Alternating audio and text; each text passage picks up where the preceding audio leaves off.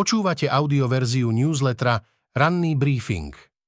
Prehľad najdôležitejších správ z 13. februára 2024 pripravil Michal Deliman. Tento text načítal syntetický hlas, z tohto dôvodu môže mať menšie nedostatky. Z domova. Hrozí Slovensku zastavenie eurofondov? Čítali sme výhrady Eurokomisie k trestnej novele – Európska komisia si už dlhší čas písala so Slovenským ministerstvom spravodlivosti o novelách, ktoré zásadne menia trestnú politiku štátu.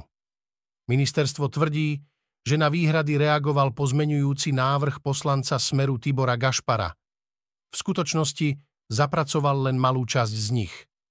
Eurokomisár pre spravodlivosť Didier Reinders v liste ministrovi spravodlivosti Borisovi Suskovi tvrdil, že ak Slovensko zákony schváli, bude komisia musieť konať, pretože reforma bude mať dosah na európske právo a finančné záujmy Európskej únie. Slovensku hrozí v najhoršom prípade až pozastavenie eurofondov pre porušovanie zásad právneho štátu, ako sa to stalo Maďarsku. Nikto nebude môcť hovoriť, že komisia nás trestá z ničoho nič, povedal podpredseda Európskeho parlamentu Martin Hojsík. Na existenciu listov komisie upozornilo jeho progresívne Slovensko. Po definitívnom schválení novely si komisia urobí dôkladnejšiu analýzu jej dosahov. Až potom pristúpi ku konkrétnym právnym krokom. Očakávam, že to bude v horizonte týždňov, hovorí predseda PS Michal Šimečka. Prezidentka novelu stále nemá, prezidentke Zuzane Čaputovej zatiaľ nedoručili novelu trestného zákona. Prezidentka po schválení novely v parlamente avizovala, že zváži všetky ďalšie možnosti svojho postupu, aby novela trestného zákona nenadobudla účinnosť. Pre Fica je Orbán maják.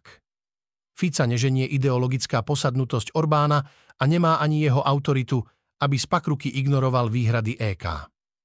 Orbán je však majákom, ktorý ukazuje, že porušovanie tej či onej hodnoty nemá v EÚ také následky, ktoré by mu prekážali v ďalšej mocenskej expanzii, píše Peter Schutz. Šútaj, Eštok a Kaliňák chceli od Mikulca previerku.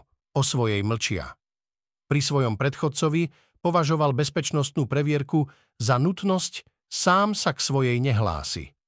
Minister vnútra Matúš Šutaj Eštok z hlasu neodpovedá na otázku, či po nástupe do funkcie získal bezpečnostnú previerku, alebo o ňu aspoň požiadal Národný bezpečnostný úrad. Na rovnaké otázky neodpovedá ani minister obrany Robert Kaliňák. Z témy bezpečnostnej previerky urobili zhruba pred rokom kauzu, po tom, čo vyšlo najavo, že previerku nemal ani vtedajší minister vnútra za Oľano Roman Mikulec.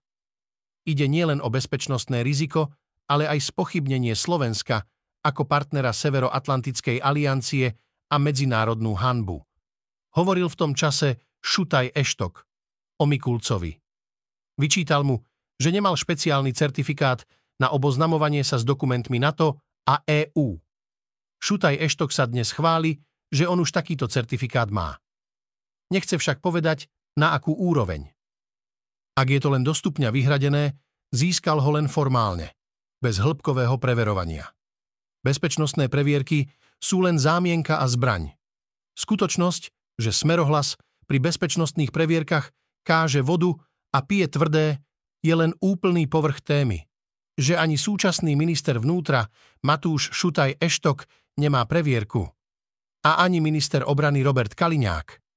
Ani jeho predchodkyňa Denisa Saková. Však na čo? Pravidlá platia len pre politických oponentov, píše Nataša Holinová. V krátkosti ďalšie správy z domova. Matoviča opúšťajú známe tváre. Hnutie Slovensko opúšťajú viacerí členovia a bývalí poslanci Národnej rady. Ukončiť členstvo a spoluprácu s hnutím pod vedením Igora Matoviča sa rozhodli po viacerých neúspešných pokusoch o zmenu fungovania v rámci hnutia. Do politiky bývalého Oľano sa podľa nich dostalo stále viac populizmu, konfliktnosti a politického obchodovania. Mikas skončí vo funkcii, hlavný hygienik Ján Mikas skončí vo funkcii ministerka zdravotníctva Zuzana Dolinková ho plánuje odvolať, uviedol predseda parlamentu a strany hlas Peter Pellegrini pre plus jeden deň. Novou hlavnou hygieničkou má byť žena s dlhoročnou praxou. Jej meno však zatiaľ neprezradil.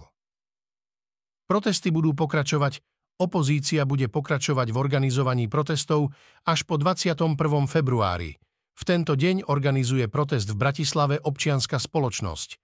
Protest sa uskutoční o 17. hodine na námestí Slobody. Opozičné strany mu vyjadrujú podporu a budú ho komunikačne promovať, aby sa na ňom zúčastnilo čo najviac ľudí. Zo sveta. Ukrajina zápasí s mobilizáciou. Potrebuje mužov do zákopovej vojny. 24-ročný Pavlo Žilin vždy chcel byť vojakom. Potom, čo v roku 2022 ruské vojská vtrhli na Ukrajinu, bojoval pri Kieve, pri Soledare a neskôr na Donbase a pri Bachmute. Tam nedaleko neho dopadol delostrelecký granát. Prišiel o celú pravú ruku, ktorá ho ešte stále bolí. V nohe mu zostal šrapnel, opisuje jeho osud britská BBC. Žilin však chcel ďalej slúžiť a tak sa stal rekrutačným dôstojníkom. Slúži v meste Čerkasy v centrálnej časti Ukrajiny, kde sa snaží získavať posily pre ukrajinskú armádu. Nerozumiem tomu, hovorí. Ľudia si žijú svoje životy, ako by vojna bola niekde ďaleko. Toto je totálna invázia, no ľudí ako by to netrápilo, cituje ho BBC. Napriek traume z vojny si stále myslí, že ľudia by mali stáť zjednotení tak ako v prvý deň vojny. Jedného dňa sa ich deti budú pýtať, čo robili počas vojny kde tí muži bojovali. Keď odpovedia, skrýval som sa, v očiach svojich detí hneď klesnú, hovorí Pavlo. Pavlov príbeh je iba jedným zo série príbehov vojakov, v ktorej britskí novinári ukazujú, aká je Ukrajina napriek odhodlaniu po dvoch rokoch vzdoru z vojny unavená a prečo môže mať problém zmobilizovať ďalšie sily do svojej armády. V krátkosti z Ukrajiny.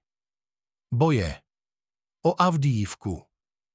Jednotky ukrajinskej 110. brigády nedokážu udržať kontrolu nad Avdíivkou, no prichádzajú im na pomoc posily, vyhlásil predstaviteľ brigády Ivan Sekač s tým, že Rusi sa snažia o dobitie mesta do prezidentských volieb v Rusku, aby sa Vladimír Putin mohol pochváliť aspoň akým takým úspechom vo vojne. Kvantita nad kvalitou. Rusko počas invázie na Ukrajinu prišlo o viac ako 3000 tankov, čo zodpovedá celému jeho inventáru aktívne používanému pred vojnou. Rusko však dokázalo vymeniť kvalitu za kvantitu tak, že tisíce starších tankov stiahlo zo skladov tempom, ktoré mohlo dosiahnuť aj 90 tankov mesačne. Moskva tak má menej kvalitnú obrnenú techniku na niekoľko rokov dopredu. Útok raketou Zirkon Rusko podľa Ukrajiny po prvý raz počas vojny použilo pokročilú hypersonickú strelu Zirkon. Kievský výskumný inštitút forenzných expertíz uviedol, že po útoku zo 7. februára na hlavné mesto našli trosky poukazujúce na použitie hypersonickej rakety, pričom zverejnil aj zábery desiatok úlomkov. Americký balík pomoci. Senát amerického kongresu schválil balík pomoci pre Ukrajinu, Izrael a Tajvan v celkovej hodnote 95,34 miliardy dolárov. Návrh teraz zamierí do snemovne reprezentantov, kde majú väčšinu republikáni. Očakáva sa, že tam by návrh mohol naraziť. Z ekonomiky vajcia a banány sa stali pre Putina strašiakom. Rusi prejedia už 38% príjmu. Dôsledky vojny na Ukrajine obyčajný Rus pociťuje najviditeľnejšie cez optiku cien potravín na pultoch. V uplynulých mesiacoch mali mnohé ruské obchody výpadky v dodávkach potravín a ich ceny prudko vzrástli. Rusi od Belgorodu až po Sibír si zaspomínali na sovietske časy, keď sa pred obchodmi tvorili rady na tovar.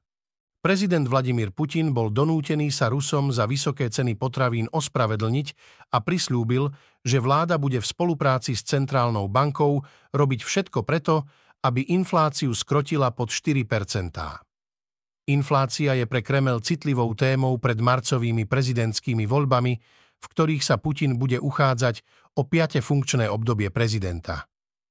Oficiálna inflácia v Rusku je 7,4 ale v prípade potravín sa hýbe okolo 20% Extrémom sú ceny vajíčok, ktoré medziročne vyleteli o 40% V niektorých mestách obchody zaviedli limit na ich predaj na jednu osobu inde neboli dostupné vôbec.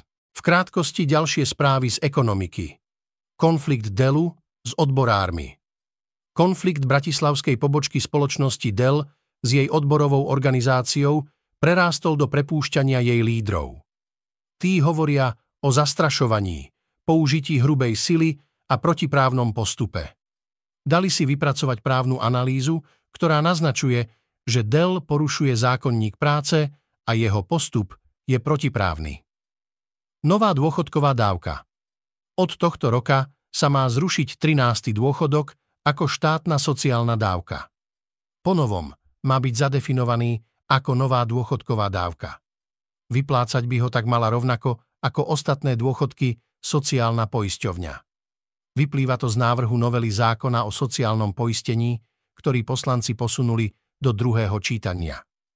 Reálne mzdy aj spotreba porastú. Nevyhnutná konsolidácia verejných financií by teraz mohla bolieť ekonomiku a jej obyvateľov menej ako v minulosti. Skonštatovala to Rada pre rozpočtovú zodpovednosť. Konzolidácii nahráva očakávaný postupne zosilňujúci rast ekonomiky, priaznivý trh práce, ako aj silne rastúce reálne mzdy a historicky veľmi nízka nezamestnanosť. Zo športu zázrak sa nekoná. Je to neseriózne, reaguje Bure na vylúčenie ruských hokejistov. O 10 dní bude smutné výročie začiatku ruskej agresie na Ukrajine. V dôsledku vojnového konfliktu, ktorý začalo Rusko, už zahynuli tisícky civilných obetí a nálety rakiet. Či dronov každý deň ničia verejnú infraštruktúru.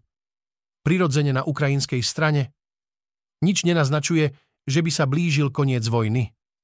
V športe však postupne prichádza k uvoľňovaniu a návratu ruských a bieloruských športovcov na medzinárodné súťaže. Vylúčenie už zrušilo mnoho svetových federácií, šerm, zápasenie, triatlon, strelba, kanoistika a mnohé ďalšie. Výnimkou sú však kolektívne športy. Tam naďalej platí, že ruská a bieloruská reprezentácia neštartuje na medzinárodných podujatiach.